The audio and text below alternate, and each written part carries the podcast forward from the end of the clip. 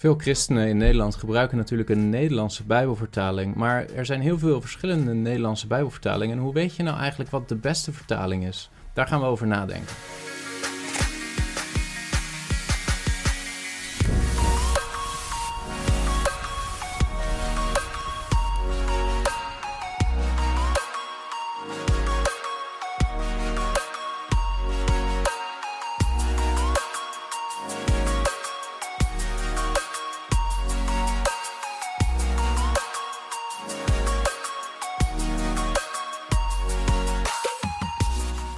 Als je als pasbekeerde christen in Nederland naar een Bijbelwinkel gaat of naar een christelijke boekenwinkel en je vraagt om een Bijbel, dan sta je voor een behoorlijk ingewikkelde keuze, want er zijn allerlei soorten Nederlandse vertalingen van de Bijbel. Zo heb je bijvoorbeeld de Statenvertaling uit 1637, waarbij de Jongbloed-editie uit 1888 eigenlijk nog het meest gebruikt wordt vandaag de dag. Zo heb je de MBG-vertaling uit 1951, je hebt de Nieuwe Bijbelvertaling uit 2004, de Herziene Statenvertaling uit 2010, met vervolgens nog een herziening in 2017. Maar verder heb je ook vertalingen zoals de Telos-vertaling uit 1982, de Groot Nieuwsbijbel uit 1983 met een herziening in 1995, de Naardense Bijbel uit 2004, het boek uit 1987 met een herziening in 2008, de Basisbijbel uit 2013 en ook de Bijbel in gewone taal uit 2014. De eerste vraag die je zou kunnen stellen is: waarom zijn er überhaupt zoveel Nederlandse vertalingen van de Bijbel op de markt? En daar zijn verschillende redenen voor. Sommige zijn goede redenen, sommige misschien minder goede redenen. Maar er zijn verschillende redenen voor. En ik wil er zes met je langslopen. En die zes zijn als volgt. De eerste is tekstkritische ontwikkelingen ten aanzien van de brontekst. De tweede, dat er verschillende vertaalprincipes worden gehanteerd. De derde is dat er sprake is van een veranderende doeltaal. De vierde is dat er verschillende doelgroepen zijn. De vijfde is dat er verschillende religieuze groepen zijn die zelf Bijbelvertalingen maken. En tot slot is er ook nog zoiets als marktwerking en is er een markt voor Bijbelvertalingen begin even bij misschien wel de belangrijkste. En dat is dat er tekstkritische ontwikkelingen zijn ten aanzien van de brontekst. De Griekse tekst die bijvoorbeeld de basis vormde voor de vertaling van het Nieuwe Testament naar het Nederlands in de Statenvertaling in 1637 was de Textus Receptus. De Textus Receptus is allereerst door Desiderius Erasmus opgesteld. Het was de eerste versie van het Nieuwe Testament in het Grieks die geschikt was gemaakt voor de drukpers. En deze eerste Griekse versie van het Nieuwe Testament voor de drukpers werd opgesteld door Desiderius Erasmus op basis van 6 tot 12 Griekse manuscripten die hij had. Die 6 tot 12 manuscripten waren van de 12e eeuw of later. Dus het zijn vrij recente manuscripten geweest die Desiderius gebruikt heeft voor zijn Griekse Nieuwe Testament. Door de jaren heen, van 1516 tot 1641, is de Textus Receptus in vele edities gepubliceerd. Erasmus zelf heeft vijf verschillende edities uitgebracht. Daarna heeft Stefanus nogmaals vier edities uitgebracht. Vervolgens heeft Theodor Beza vier versies uitgebracht. En tot slot hebben de broeders Elsevier drie versies uitgebracht. Er zijn dus minimaal 16 verschillende versies geweest van de Textus Receptus, het Nieuwe Testament in het Grieks. Ook als je de latere edities van de Textus Receptus bekijkt, dan zijn die gebaseerd op uh, zo'n 20 manuscripten in het Grieks die vrij recent waren. Dat waren vooral Byzantijnse manuscripten vanuit de 12e eeuw of later. Maar zelfs als je de Byzantijnse tekstfamilie van vandaag de dag vergelijkt met de Textus Receptus, dan verschilt die nog op zo'n duizend punten met de Byzantijnse tekst. Desiderius Erasmus heeft dus geprobeerd te komen tot de beste, meest betrouwbare versie van het Griekse Nieuwe Testament die hij kon samenstellen op basis van de manuscripten die hij had. Hij heeft in feite een tekstkritisch werk verricht. Alleen hij had lang niet zoveel manuscripten als wij vandaag de dag hebben. Vandaag de dag zijn er veel oudere manuscripten bekend en ook papyri, die ertoe leiden dat we eigenlijk nu een veel betere kritische tekst hebben van het Griekse Nieuwe Testament. Om die reden wordt eigenlijk geen enkele moderne Bijbelvertaling meer gebaseerd op de Textus Receptus. Maar de Staatvertaling en de herziene Staatvertaling hebben allebei een Nieuw Testament wat gebaseerd is op de Textus Receptus. Hedendaagse Bijbelvertalingen worden vaak niet gebaseerd op de Textus Receptus, maar op de Nestle Aland 27e of 28e editie. Wat waarschijnlijk een veel betrouwbaardere weergave is van het Nieuw Testament, zoals het is opgesteld door de apostelen en door de Nieuwtestamentische schrijvers. Sommige mensen zullen beweren dat de Nestle Aland tekst te veel leunt op de Codex Sinaiticus of de Codex Vaticanus, maar dat is eigenlijk een slecht tegenargument. Er zijn veel meer papyri en er zijn ook andere manuscripten die gewoon ouder zijn dan de Byzantijnse tekstfamilie uh, waarop de Textus Receptus is gebaseerd. Je moet je voorstellen dat er destijds maar zo'n 20 manuscripten gebruikt zijn voor de Textus Receptus, die gebruikt is voor de Statenvertaling. En we nu zo'n 5800 manuscripten hebben in het Grieks alleen al, laat staan in andere talen, die voor een deel ook ouder zijn dan de manuscripten die destijds gebruikt zijn.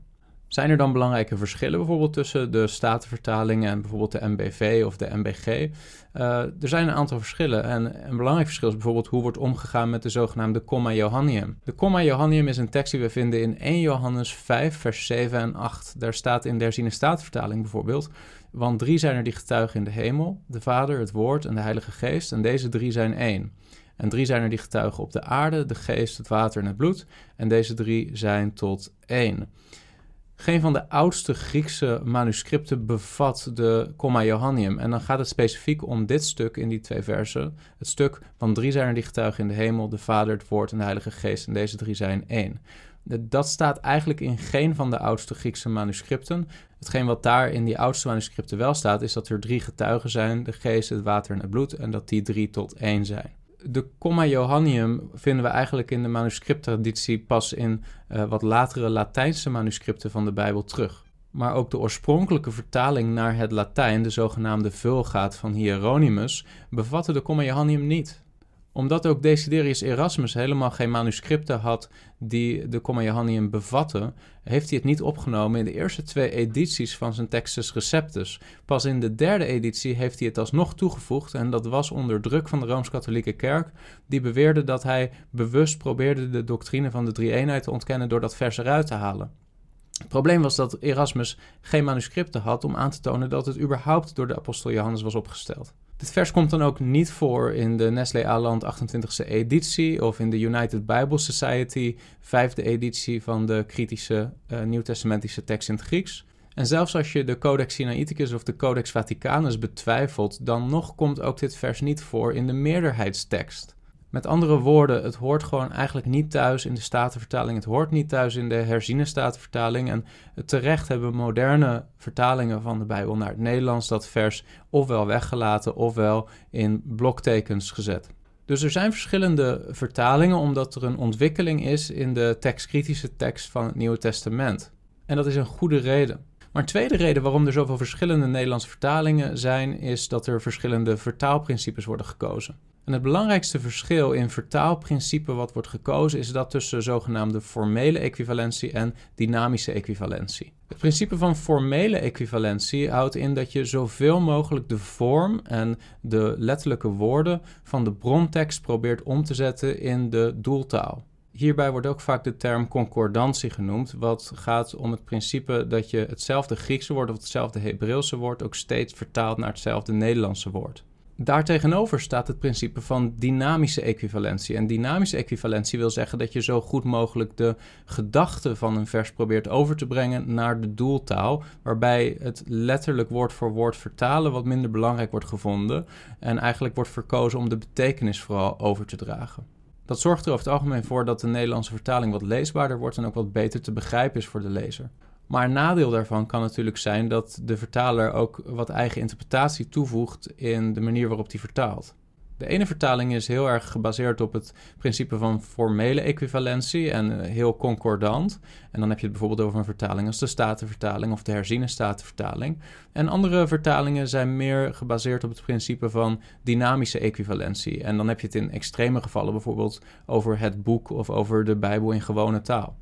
Nou is het heel makkelijk om vertalers te bekritiseren en te zeggen: ja, je moet gewoon natuurlijk zo letterlijk mogelijk woord voor woord vertalen van het Grieks naar het Nederlands. Alleen daar komt meer bij kijken dan alleen dat. Ik wil je een voorbeeld laten zien om dat een beetje te begrijpen. Stel dat jij de opdracht krijgt om de Nederlandse uitspraak: je moet het kaas niet van je brood laten eten, te vertalen naar het Engels voor een Amerikaan. Dan zou de formeel equivalente vertaling zijn: You should not let them eat the cheese off of your bread. Menig Amerikaan zal heel verward en verbaasd opkijken als je dat tegen hem zegt en heeft werkelijk waar geen idee wat jij probeert te zeggen. De dynamisch equivalente vertaling van datzelfde gezegde zou zijn: You should not let others take advantage of you. Nu begrijpt de Amerikaan wat je oorspronkelijk zei in het Nederlands. Maar de woorden die je nu hebt gebruikt voor je vertaling lijken helemaal niet zo meer op de woorden van het oorspronkelijk Nederlands gezegde. Dit is de moeilijke keuze waar vertalers voor komen te staan. Ga je voor een meer formeel equivalente vertaling met het risico dat de lezer uh, iets niet goed begrijpt omdat iets in de brontaal wel duidelijk is, maar in de doeltaal eigenlijk niet meer duidelijk is? Of ga je voor een meer dynamisch equivalente vertaling waarbij je vooral probeert de betekenis ook over te dragen op de lezer? Een voorbeeld hiervan en de verschillende keuzes die vertalers moeten maken vind je bijvoorbeeld in Johannes 1 vers 1. Daar staat in het Grieks NRG 1 hologos, kai hologos, 1 prostontheon, kai theos, 1 hologos. De formeel equivalente vertaling, bijvoorbeeld van de herziene statenvertaling, zegt: In het begin was het woord, en het woord was bij God, en het woord was God. En dat is op zich een vrij letterlijke woord-voor-woord vertaling van wat er staat in het Grieks. De Naardense Bijbel, wat ook een behoorlijk formeel equivalente vertaling is, zegt: Bij begin is er het spreken geweest. Het spreken is God nabij geweest. Ja, God is het spreken geweest. Ik zou zelf deze vertaling niet een hele goede vertaling vinden van het Grieks. Maar uh, het punt is dat je ziet dat eigenlijk de zin niet eens meer klopt in het Nederlands. En dat is omdat de Naardense Bijbel ervoor kiest om juist zoveel mogelijk het Grieks woord voor woord te vertalen. Zelfs als dat vervolgens leidt tot een zin die grammaticaal niet meer klopt in het Nederlands. Dat is dus een heel erg formeel equivalente vertaling. Maar als je kijkt naar een meer dynamisch equivalente vertaling, zoals de Bijbel in gewone taal, dan vertalen ze Jans 1 vers 1 als: In het begin was Gods zoon er al, hij was bij God en hij was zelf God. Ja, daar ligt heel veel interpretatie in. Het, woord zoon staat helemaal niet in het Grieks in dat vers.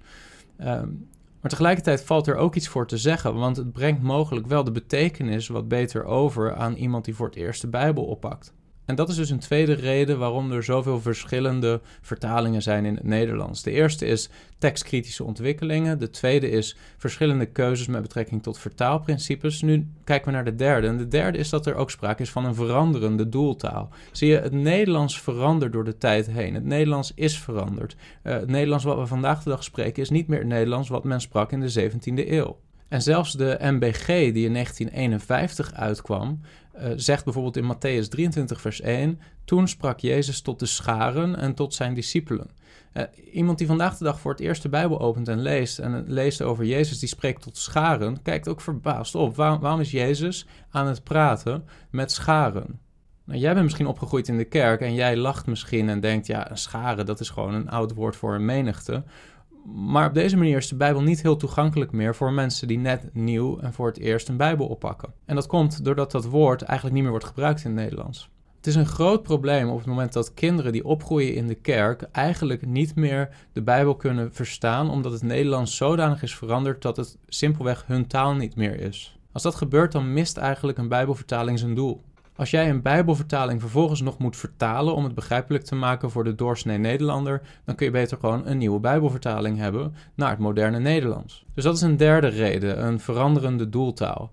Een vierde reden is dat er ook verschillende doelgroepen zijn voor verschillende Bijbelvertalingen. Zo is het bijvoorbeeld zo dat de Groot Nieuwsbijbel eigenlijk nooit de intentie heeft gehad om uh, gebruikt te worden door theologen of door de serieuze student van de Bijbel, maar is eigenlijk meer bedoeld voor iemand die een eerste kennismaking wil maken met de Bijbel.